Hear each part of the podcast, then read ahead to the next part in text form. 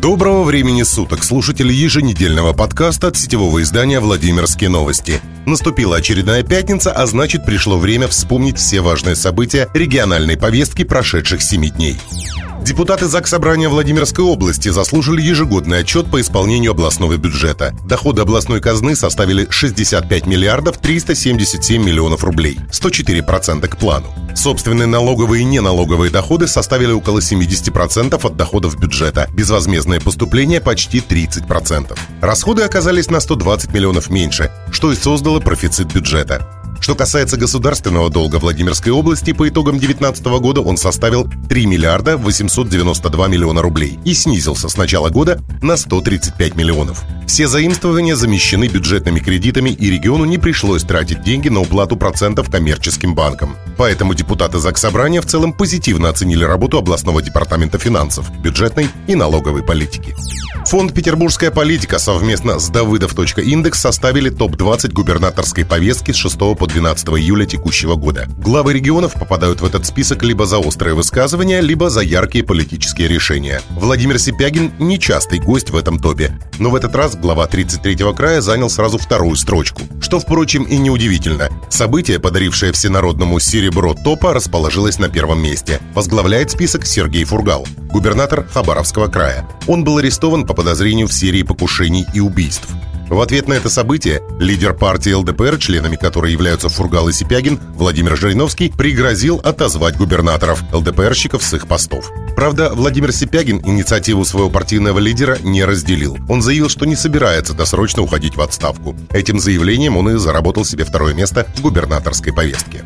Владимирские футболисты приступили к тренировочному процессу и даже провели два товарищеских матча. Оба раза противниками черно-белых становился Ярославский Шинник. И оба раза команда «Торпедо» к финальному свистку приходила с меньшим, чем у соперника, счетом. Возможно, на игроках отразился длительный простой. Команда провела в изоляции две недели после своего возвращения из Турции. Тренировочный процесс также был прерван из-за режима ограничений, которые вводили в регионе из-за буйства коронавируса. Руководство Владимиро-Суздальского музея-заповедника приняло решение перенести юбилейный двадцатый день огурца в Суздале на июль двадцать первого года из-за ограничений по проведению массовых мероприятий.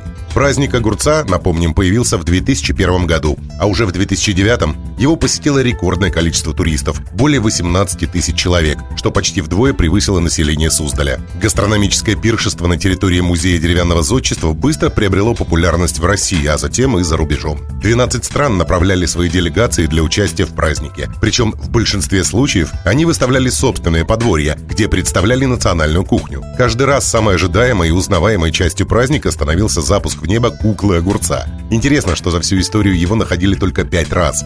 А среди призов были денежные суммы, подарки от спонсоров и отелей. В Боголюбово открылся портал в ад. Другими словами, назвать то, что случилось с участком дороги трассы эм семь, достаточно сложно. Огромная яма вместо тротуара, идущего вдоль автомобильной дороги, появилась там по каким-то своим причинам. Возможно, на состояние дорожного полотна так повлияла вчерашняя стихия, обрушившаяся на тридцать третий регион. Или при самом строительстве были допущены какие-то огрехи. В любом случае, огромная яма появилась на месте некогда цельного дорожного покрытия. В Кольчугино осудили хулигана, ругнувшегося в храме.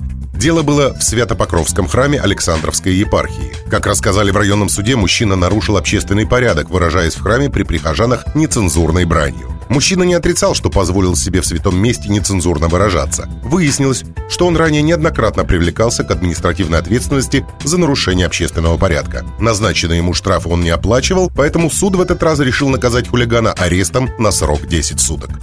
В Нижегородской области, граничащей с Владимирской, зарегистрирована африканская чума свиней, а че эс. Генматериал дэ эн ка вируса выявлен с территории о о о «Красная пустынь» Бутурлинского района и о о о «Гремячев леспром» Ардатовского района Нижегородской области. Сейчас принимаются необходимые меры, чтобы вирус не распространился. Напомним, в две тысячи семнадцатом и две тысячи восемнадцатом году во Владимирской области из-за нескольких десятков очагов а че эс регион практически полностью лишился свиноводства. Если в две тысячи шестнадцатом году у нас было сто тридцать шесть тысяч голов свиней, в две тысячи семнадцатом – восемьдесят тысяч. В две тысячи восемнадцатом году поголовье свиней значительно сократилось до сорока двух тысяч голов.